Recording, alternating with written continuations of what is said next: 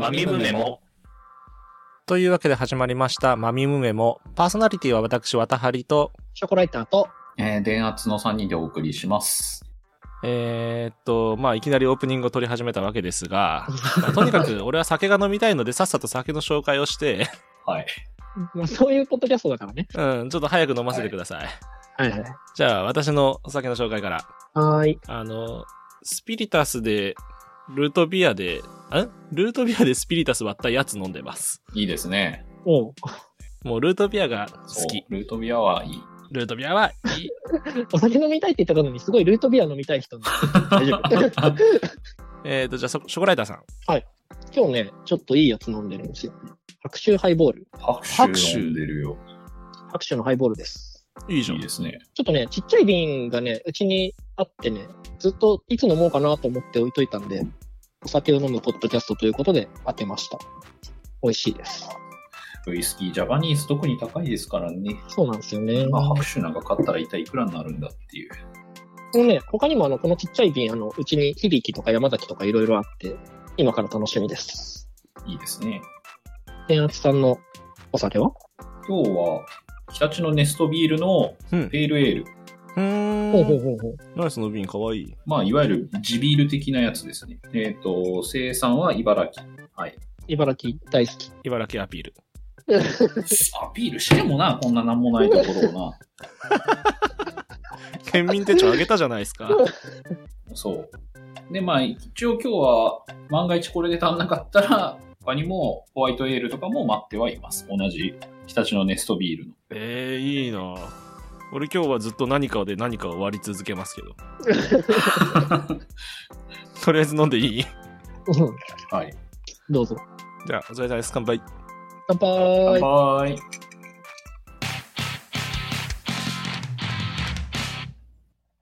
あ、これうま。あ、スピリタス濃い。ちゃんと混ぜよう。えエチルアルコールを飲んでる。スピリタスだからね。で、結局何の話すんだっけ？振り出しに戻った。え、あの、ラジオの話じゃない。ラジオっていうか、録音の話じゃない。あ、いいんすか？いいと思う。いや、あのー配信的には今回からかなはい。今までディスコードで収録してた音声っていうのだったんですけど、今回から皆さんの声を直接レコーダーにつないで、オンライン収録だけど直接つないで収録してるんですよ。うんうんうん。なんで、あの、僕たちの美声がリスナーに轟けということですな。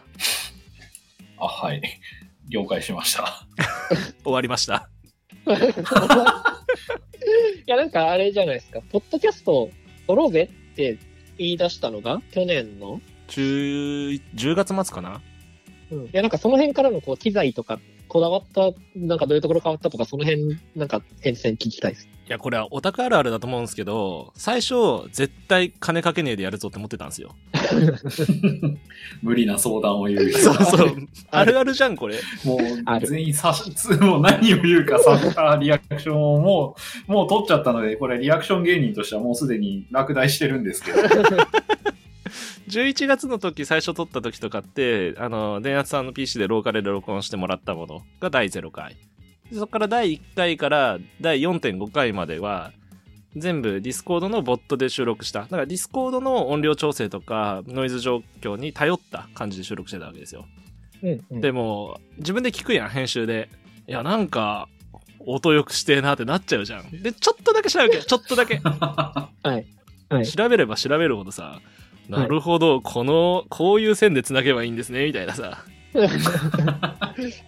あのなんかかっちょいいライブとかの PA 卓の人が指してるあの端子や、みたいなとこから始まるわけよ。いやー、もうね、それ、完全に沼にはまるやつですね。形から入る人。なんで今回の収録も、電圧さんのところがディスコード経由、ただしノイズリダクションとかは、えっ、と、ある程度切ってもらって、生で入れてると。で、ショコライターのところがフェイスタイムで直接入れてもらって、今回、ズームのポッドトラック P4 っていうレコーダーに入れてるんですけど、この、まあ、ミキサー兼レコーダーみたいなやつで、そこにショコライターの声を入れてる。でフェイスタイムなんか、比較的音質もいいし、遅延も少ないっていう話だったので、そこに入れてあげて、で、私は、まあちょっと、ちょっといいマイク。それを言えよ。後で言うんだろうな、まさか。あの、手話の MV7 っていう3万5千円ぐらいのマイクを 買ってし、高っ。でもね、欲しくなっちゃったんだよね。いやー、仕方ない。物欲が先、人間は後。こいつを挿してます。で、はいはい。3つがそのミキサーのところで合わさって、で、電圧さんのところには、とショコライターのところには、それぞれ自分の声以外が入るように、ミックスマイナス機能って言うんですけど、自分の声以外をミックスされた音声だけ返すようにしてあります。すげえ便利。そんな機能まであるんだ。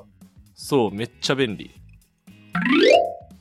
で、このポッドトラック P4 は、あの、なんていうの、オフラインでそのまま持ってっても、こんな小さいサイズなんですよ。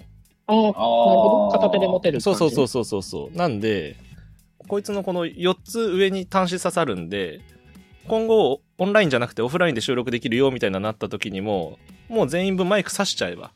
ピンマイク買おうと思ってて。あ、マイクすごい話になってきた。そしたらもう、なんていうか、あれじゃん。あの、俺は取り切りで撮りたいんだよね。取引。アフターコロナの夢だ。ピンマイク挿してさ、取り切れ飯食ってるやつらやばくねえか。でも俺本当はもう、あの、浅草のホッピー通りみたいな、ああいうガヤガヤした環境でもちゃんとした声が取れたいんだよね。なるほど。なるほど。ホッピー通りいいっすね。え、あと、個人的になんかちょっと遠出して、どっかのなんかその、居酒屋でやりたいです。あー、旅行先、ちょっとした旅行先みたいな。そうそうそう。確かにあの別にそんな遠くじゃなくていいんで。都内とかでも温泉とかありますからね。そうっすね。大江戸温泉物語で収録したいね。多分ね、それはね、最悪普通に捕まる可能性があるというか い、や、ごめんごめん。絶対、絶対店員さんもね、気使ってっからね。えっと、大江戸温泉物語で、風呂入った後の出た先の店で撮ろうよ。そう、その、施設内でゆっくりできねえのに、ああいうスーパー銭湯に行く意味ある？ポッドトラック P4 防水じゃないからさ。風呂で撮るの？いやいやいやいや、お風呂の中出たんじゃなくても多分施設内電子機器いじってたら変な顔されるよ、絶対。スーパー銭湯であの個室とかあるとことかたまにありますよ。宿的な。そうそうだ、あの、いわゆるさ、スーパーセンターについてるさ、なんか、ちょっとしたレストランみたいな、ああいうとこあるやん。あそこで撮れるぐらいなんだよ。ああ、はいはい。まあ、それならかろうじて。あとね、ホッピー通りはね、多分あれっすね。あの、おじさん入ってきちゃう。いや、でね、でね、絡まれる、急に。何してんの君たちって言われる。今ね、もう一個欲しいものがあって、まあ、3人分のピンマイクやん。プラス、これ、ズームポッドトラック P4、4なんで4本刺さるんですよ。なんで、もう一本、はいはい周辺のガヤ取るマイク欲しいんだよね。結局、ピンマイクで隠せない環境用の 環境取りが必要になっちゃうんだけど、それ。だから、あの、変なおじさん絡んできたら、すぐになんかあの、あの、ガンマイク向けたいよね。シュッて。いや、もう、なこのポッドキャストのさ、あの、ターゲットリスナーがわかんないからさ、もはや。まあ、ターゲットリスナーだって、この3人でしょ。まあ、そうね。自己満ポッドキャストだけどね。そうそうそうそれはまああの、美そうだけどね美貌録、美貌録みたいなもんだかいや、実際ほんとマミムメモってメモとして取ってるけどさ、ら。はい。酔っ払うと本当覚えてないもんだな。うーん。なんか、大昔になんかで飲んでた時に、なんか酔っ払ってる中でもちょいちょい面白い話あるけど、これ録音微妙にしたいよねというか、文字起こししたいよねみたいな雑談をしたような覚えはあって、そういうのがネタなのあ、それそれ、それがネタよ。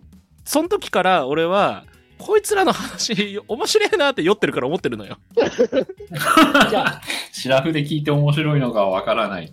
そう、あの、リスナーさんも飲みながら聞いた方がいい。そうね。で、なんなら飲む酒は、あの、こう、あれですよね、ページにあるアフィリエイトから買ってもらうっていう。いや、うちまだアフィリエイト貼ってないのよ。あ、貼ってない、貼ってないか。全然貼ってない。あのね、金をジャブジャブ使ってんのにね、金を一銭も回収してないの。なんかダイナミックマイク買いました、ミキサーレコーダー買いました、ピンマイク買います言うてんのに1円も返ってこない。もう6桁見えてるからね、それね、その構成。このミキサーみたいなものって確かにガジェットとしては楽しいのさ。うん、わかる。クソほど楽しいんだけど、でも本当に俺が欲しい能力は、はい何にもなくその場で突然録音できる。しかも何のノイズもなく。ピンポイントだ。いや、でも、なんだろう、なんか、写真は欲しいけどカメラは欲しくないみたいなところは自分もちょっとある。あ、そうそうそうそうそう見たまんま、なんか、いや、多分これカメラが楽しい人からすると邪道なんですけど、どっちかっていうと自分が見たもののログが欲しいだけなので、変な話、一番ミニマム構成としては網膜のコピーを取ってほしい。うんうんうん。録音より録画欲しいですね。録画とかその撮影というか。うん。そっちの方がわかる。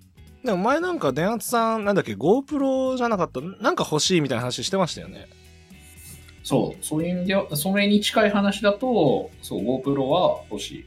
あの、サバゲ中に保存したい。サバゲか。はいはい。なんか自分が見てる風景に一番近い。なるほど。そう、なんか覚えてるのが、電圧さんに教えてもらった、その、エアガンの、ガン、その上のレールのところに直接つけられるカメラみたいな。はいはいはなんかそれ面白いなってめっちゃ思ったんだよね。い。へえ。なんか結局それもその自分のログを残すみたいな話で、に近いかなとは思うんですけどね。あと、アクションカメラで、と一緒にあれ欲しいですね。ドローン。それは、あれショコライターで言うと、チャリで走ってる時とかそういう話？ああ、そうそう。理想はなんで、自分が走ってるのを上から撮ってほしい。まあ要はドローンに追いかけてほしいってことですよね。そうそうそう。あの、あれですね。ドローンのなんか設定とかで、こう、被写体を自分に設定して追いかけるみたいなのができたらすごくいいなって思います。できんのかな？どうなんだろうね。なんか、やろうと思えばできそうな気がしますけど、技術的には。結局ある程度コンピュート可能なデバイス乗っけて画像認識させちゃえば多分いける気はするし、そうそうそう。うん、なんか、なんだったら、サイクルジャージの背中に QR コードとか特徴量を取りやすいに、あの何かを背負って、それでトラッキングさせりゃいいのでは。確かに。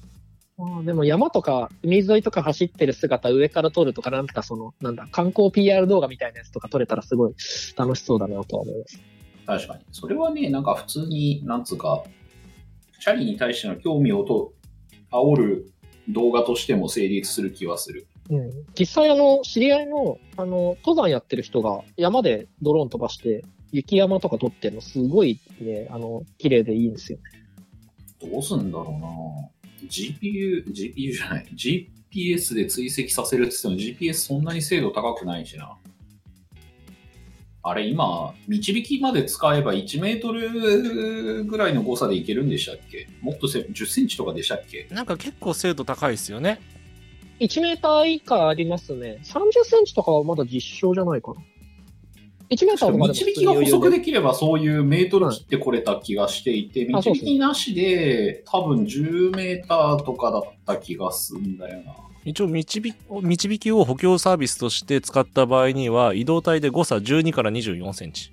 4センチ？そう、センチ。センチメーター級の測位補強サービスを使ってくだされば、まあ20センチぐらいの誤差になるらしいですよ。すごいな。なんか通信で投げつけとくみたいな風に積めば意外とやれる気はするけど、でも本当にやりたいのってきっとその時にうまく、ふ、何？かっこいい風景の中を走っていく自分を撮りたいわけじゃん。ああ、そうか。確かにそれはありますね。そっかそっか。そっちが難しいかなって感じ。単に追跡させるじゃなくて、いい画角とかを考えなきゃいけないから。あーでも確かに今、電圧さんが指摘した点結構すごいな。確かにあるな。いや、ありますね。あの、自分と景色が映ってるからといって、それがいい景色かどうかって別の話ですよ。そうそうそうそう。結局、レイアウトとしてちゃんと成立してるかとか、そういう、絵として構築が成功してるかみたいな話になってくるので、うん。追跡させるよねっていう、単に目標とその実現手段の話じゃなくて、追跡をゴールではなくて、追跡するのは手段だよねっていう、なんか、これ、あれだな、なんか仕事みたいになってきたな。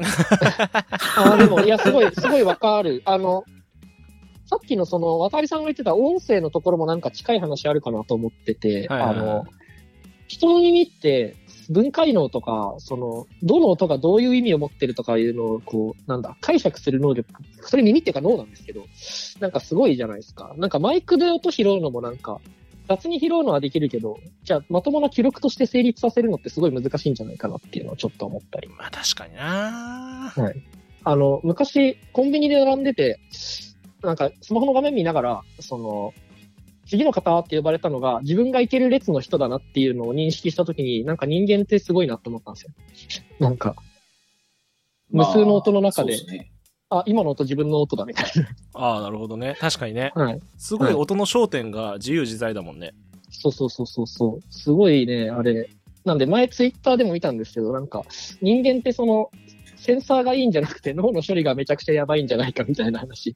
はいはいはい、はい。そうですね。で、はまあ、よくそういうセンシング系の話になってきて出てくるのが人間の脳みそ単純に処理もすごいけど、センサーフュージョンってよくメカトロニクスとかの人たちが言うような単語であるように人間って、うん人間の意識に上んないようなあのセンサー情報も統合してそういう判断を下してるので、い。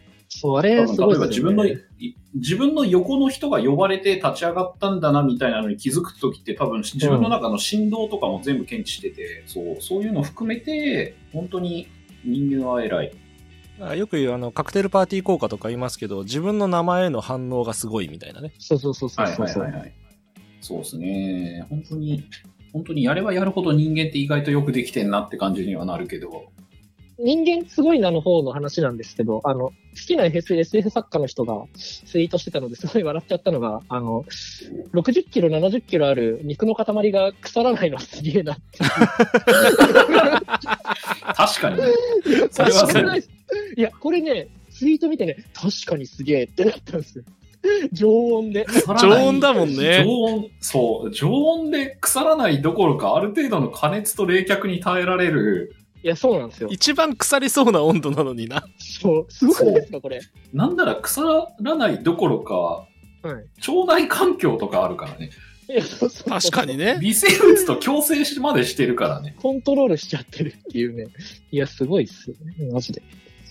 いやー確かに人間に限んないけど、す生物のその、生物のはちゃめちゃ感意外とすごいな。確かに、そう。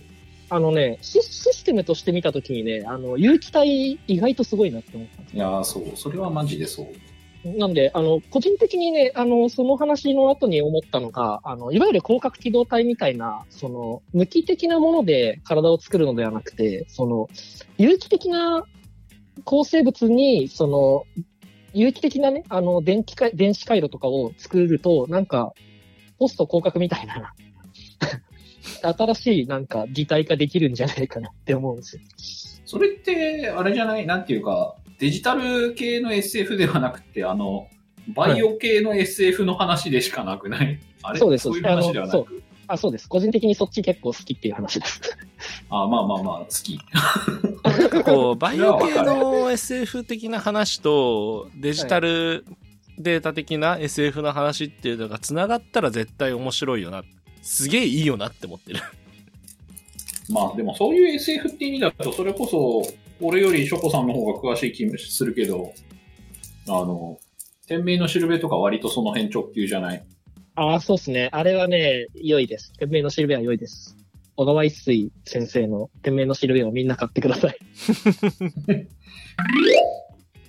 あ、さっきのデバイスとか、あと体の話で思ったんですけど、健康診断なくなってほしくないですか？もうなんか、ずっとモニタリングしてくれたらいいじゃんっていう。ハーモニーだ。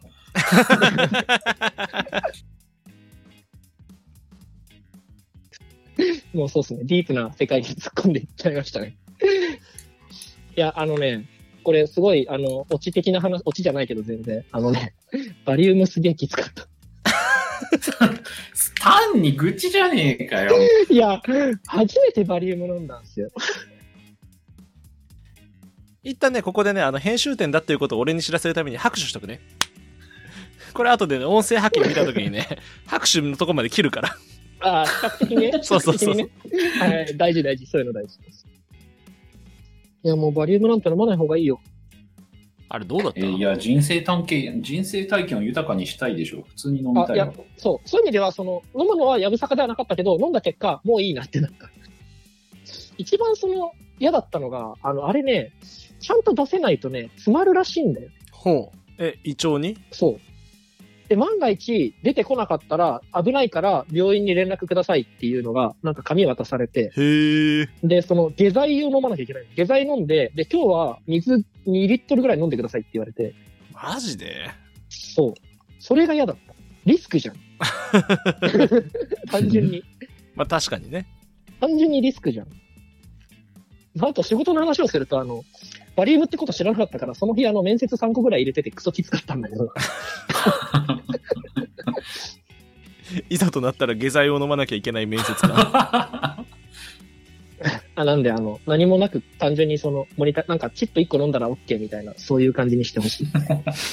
まあ、遠い未来ですわな。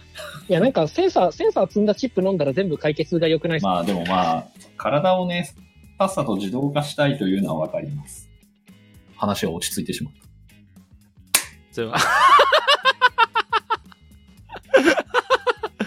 それは拍手すりゃ終わると思ってやがる。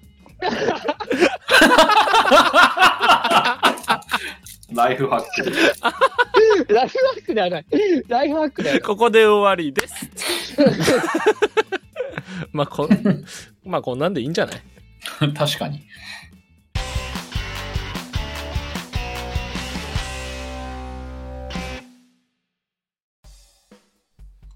え 能力の話もっとしようよ。全然能力の話しなかった。ああ、いいよ。で、何？能力、欲しい能力何？え一番、テレポーテーションが欲しいですね。移動ね、移動時間とかいうやつをああ。秒でなくしたい。ああ、なるほどね。そんなにこう、なんていうの？まあでも確かに移動か。出社？出社にか、出社もそうだけど、まずだって出社に限らず、あ、やべ、スペイン行こうっつったらスペインに行けるんだよ。確かにそれはそうか。そう考えるとすげえな。あ、やべ、温泉行こうってなったらもう温泉の中に直接入れる。気の右のまま。俺でも、ごめん、結構、個人的には、あの、移動楽しい方だから、個人的にはあんまりそっちの、あれはないな。なんつうか、衝動と衝動がこう、なんかしたいって思った時に壁になるのって大体そういう間を挟んでいるコストの話になるので、うん。なんか行きたいっていう衝動と、行かな、行くための工程ってテンポがすごいずれすぎ。ああ、まあ、それはまあ、わからなくはないっすね。ただなんか個人的にはね、その、ハードルを超えてる瞬間に生きてる、生きてる実感を感じる。違う違う違う、それはね、まず能力に対しての認識が君は甘くて、別に移動すべてテレポーテーションで済ませないといけない呪いじゃないんですよ。あ、まあまあ。移動したい時歩けよ、そのまま。ショコライターに分かりやすく言うと、輪行しなくていい能力よ。ああ、それは欲しいわ。行くだけチャリを漕いで、なんだったら今日は、今日はマドリードから漕ぎ出そうっつったら次の瞬間マドリードから漕ぎ出せるんですよ。ああ、それはね、欲しいです。で、好きなだけ漕いで、もう今日はいいかこんなもんにしようっつったら次の瞬間自宅だからね。ああ、それはいいですね。ああ、つまりあれですね。あの、酒を飲んで帰れるんですね。そうそうそうそうそうそう。飲めますよ。飲めます。最高ですね。だから、その移動、移動自体を否定するんじゃなくて、楽しくない移動を全部キャンセルできるんですよ。うんうん。あ、個人的に移動よりこれが欲しいんですけど、あの、考えたこと伝えるのに喋ったり書いたりしなきゃいけないのだるいから、あの、なんかテレパシー的な、なんか、ああ。が概念が、概念が伝わってほしい。まあでもテレパシーだとさ、テレパシーのその心の中で言葉喋んなきゃいけない感じない？いや、そう、なんかね、そこのね、あの、コミュニケーションギャップをね、埋めてほしい、なんかバイアスかかんないような何かね、あれが欲しいです。それさ、わかんない。これも結局仕事の話になってきそうであれだけどさ、はい テレパシーでさ、その、なんだろう、その、日本語形式でテレパスされてくるんだったら別に、あ、そうですかって感じで、まあいいんだけど、はいそうじゃなくて、今思ったことみたいなものをせ、を、念、念で送られるとさ、お前の考え方自体全てが気に食わないみたいになるじゃん、絶対。うん、なると思う。お前の論理構造そのものが嫌ってなって、このなんかさ、多分その思念オブジェクトみたいなものが送られてくるわけじゃん。そうそうそう、ジェイソン形式みたいなのが送られてくるんで。で、ビュって取り込むじゃん。うわー、意味わかんねえ気持ち悪いみたいな。そう。まずお前の美学、哲学全てが嫌いってなって終わるから、絶対。結果的にでもそれってあの、居心地の良い人たちとだけコミュニケーションすればいい村がいっぱい出来上がる社会になるのではって思ったんですよ。全員、全員覚える想定なのかよ。そう考えるとやっぱ言語による相互理解ってめちゃくちゃ大事だな。いや ショコライターだけがいる村嫌だもん、俺。個こうしましょう。あの、みんながやめよう。あの、あの、わ私が一方的にみんなに送れる。それ、そうざ単なるテロやんけ、テロ。突然お前の思念オブジェクト来るわけやろ。そう。そしたら、あの、少なくとも、あの、こう、主観、主観的には私は何も不幸はないので。お前多分、全員に嫌われるよ。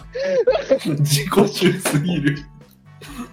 なんか結局、そういう話で思うのが、言語化ばっかりやってると、自分自身の考えを言語化してないことの方が人間多いので、うーん。要は本当に思念オブジェクトみたいな概念はわ、なんか、便宜的にわかりやすいですけど、なんかそういう、はいな、多分その中身って下手すると一位に決まんないものばっかりなんですよね。ああ、まあ、確かにそうですね。自分の中ですら決まってないこととか、それこそあれか、あの、読み解けないなんか宇宙人からの暗号来たみたいな、そういう状態になりそう。というより、矛盾した状態のまま送られてくると思う。もちろん理解できないっていう含みも含む、あるけど、それ以前に人間の思考、自分の思考って意外と矛盾してることはよくあって、あまあ、そうですね。それはそうだわ。あの、ダイエットしなきゃなって言いながら、焼肉食べるみたいな。その瞬間その瞬間では、まあ、矛盾してないとか、こっちの方が重要だなと思うけど、その、思考のタイムスケールみたいなものがあったときに、今ここ考えてて、次の瞬間は B を、あ A じゃない B を考えているときに、A と B が実は矛盾してるんだけど、そこをちゃんと考えてないから、矛盾してることにすら気づいていないみたいなものうんが無限に出てくるし、だからまあ、すはた迷惑だよね。論理的、論理的ではないさ、なんかお悩み相談が突然ゴーンってオブジェクトとしてくるわけやん。しかも、前提を共有していない、人生を共有していないから、そんなん知らんわみたいなさ。なんかそういう意味で、その前提まとめて勝手に、あれなんじゃない？あの、コンパイラーみたいに勝手にリンクして 送ってくるでしょ余計なものまで。ね。思念オブジェクトに前提オブジェクトついてる状態ね。そう、だから、あの、この1ビット送ろうって思うと、実でオブジェクトは数ギガみたいなやつで。あの、伝わるかわかんないですけど、あの、イメージ、あの、フェイトのあの、英霊があの、召喚された瞬間に、あの、バックボーンのその世界の知識は入るみたいな、あの、そういう。いや、でもあれは、あれは、まあそういう設定もありますけど、あれは結局インストールされる物理存在自体は矛盾しようがないので、はい。というか、知識って矛盾しないというか、そうか、思念と知識は別なのか。そうじゃなくて、人間の思考は絶対矛盾してるって。確かに。いや、まあ、知識が矛盾しないっていうのは嘘だけど、まあだから、例えばいわゆるさ、共感性周知みたいなものって人によってあるなしとかあるじゃないですか。はいはいはい。そういうものとかも含めて送られてくるわけだよね。多分その思念オブジェクトの前提オブジェクトってやつは。確かに確かに。それきついです。だから人によってはそんなんで恥ずかしくなんないのに、なんか恥ずかしくなる状態の思考が突然プーン来るわけよ。でもさっき思ったんですけど、あの、その、その能力あってもなくても、あの、基本、ショコライター、はた迷惑な人間なんで。そういう問題？そうね。誰もショコライター村行きたくないからね。そういう問題なの？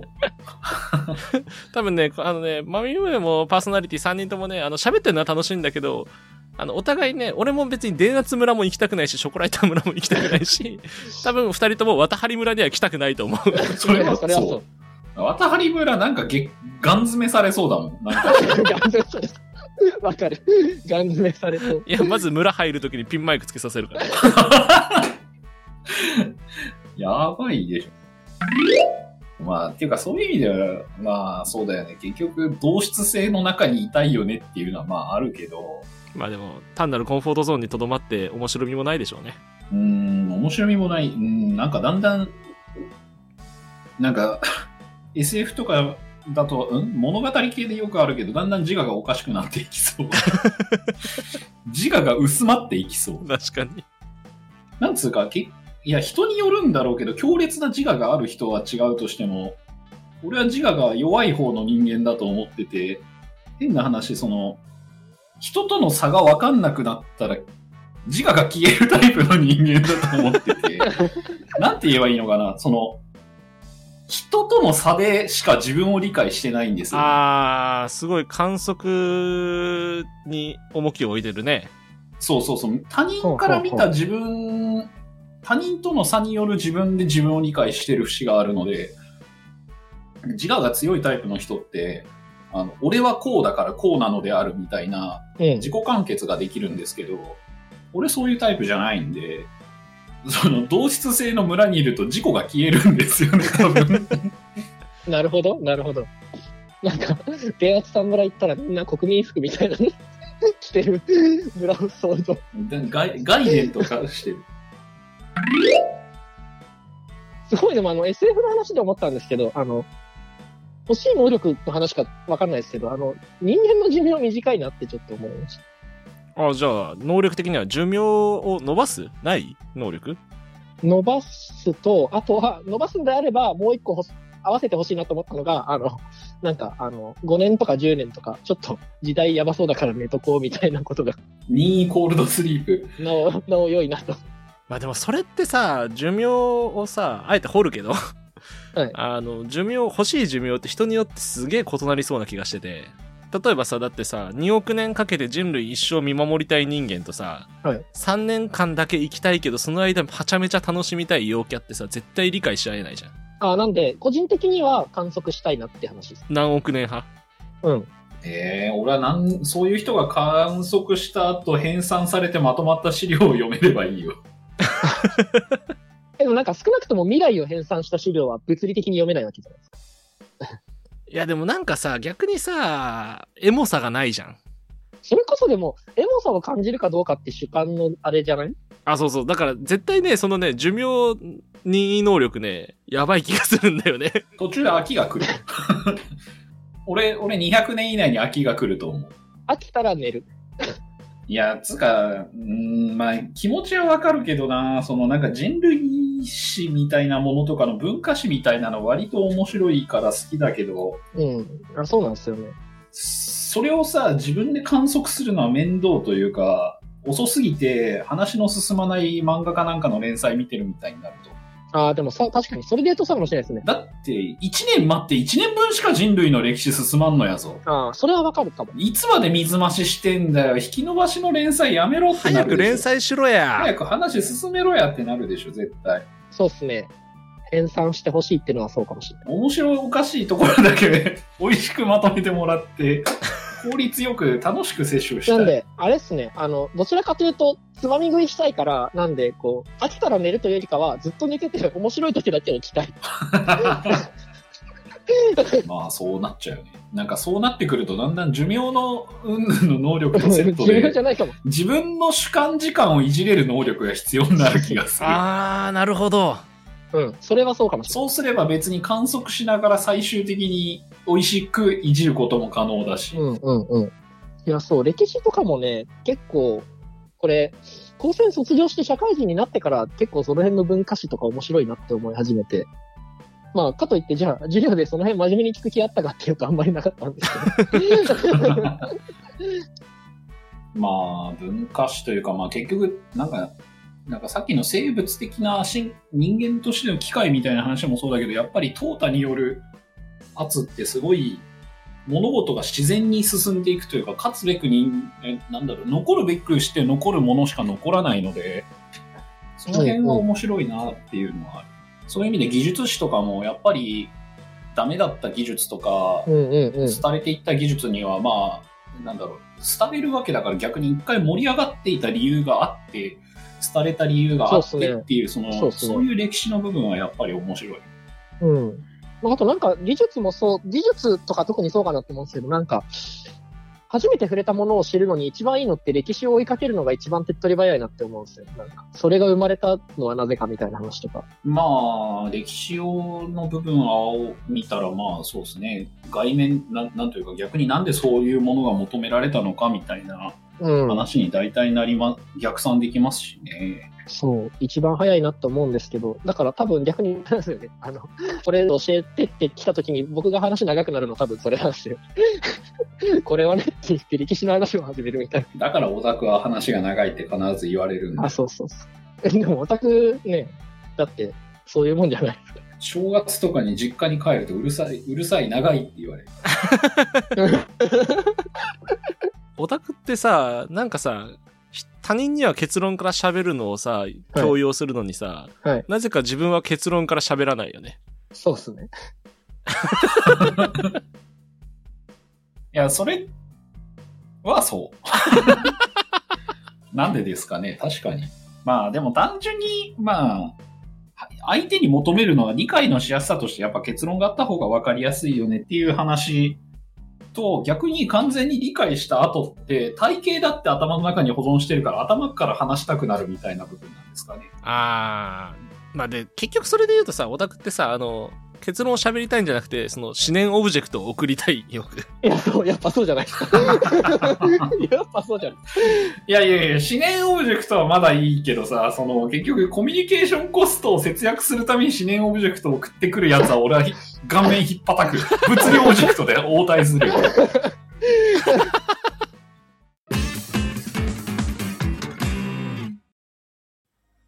あ、ちょうど今1時間経ったんで、一旦エンディング行ってもいいですか？はい。やべ。喋ったね。これね、まあまあ勢いで。伝説界だと思う。ただね、ファイルサイズの、その、制限から、これ全部はお届けできないで。最近気づいたけどね、ここでね、あの、エンディング喋るやん。はいあの、エンディング喋ってる時に、これ喋ったねって言うと、そこカットできなくなるから本編で乗るのよ。どうしても乗っけてほしいときにはここでしれっと触れておくのが、そうそうそうそうそうそう。なるほどね。なるほどね。あの、小川一水先生ね、そこか そこ早速発覚してきたけど、いや、一応あの、ファンなので、一応、一応ファンなので、そうですね。オタクの自分語りが好きあらば自分語り。ちょっとね、今日かなり思いつきで喋ってるんでね。まあいいや、もうとちょっと閉じるから、あの、あれだ。あれ俺喋んなきゃいけないんだ。ちょっと待って、俺これ絶対噛むやん。拍手入れとく？拍手入れ、拍手入れといてこれ。感想、お便り、フィードバック等は、ショーノートのお便りフォームからダメだ。これちょっと待って。噛む以前の問題。笑っとるやん。ゲラってるけど。感想、お便り、フィードバック等は、ショーノートのお便りフォームか、ツイッター、ハッシュタグ、シャープ、マミムメモ FM でぜひぜひお寄せください。ハッシュタグのマミムはひらがな、メモはカタカナ、FM はアルファベットです。iPhone、ポ Apple Podcast でお聞きの方は無料でサブスクリプションに登録、良ければ評価を。Spotify でお聞きの方はフォロー、アンカーでお聞きの方はスターをいただけると嬉しいです。言えた。おめでとはい。それでは皆さんまた次回お会いしましょう。ではまた。う。ではまた。ではまた。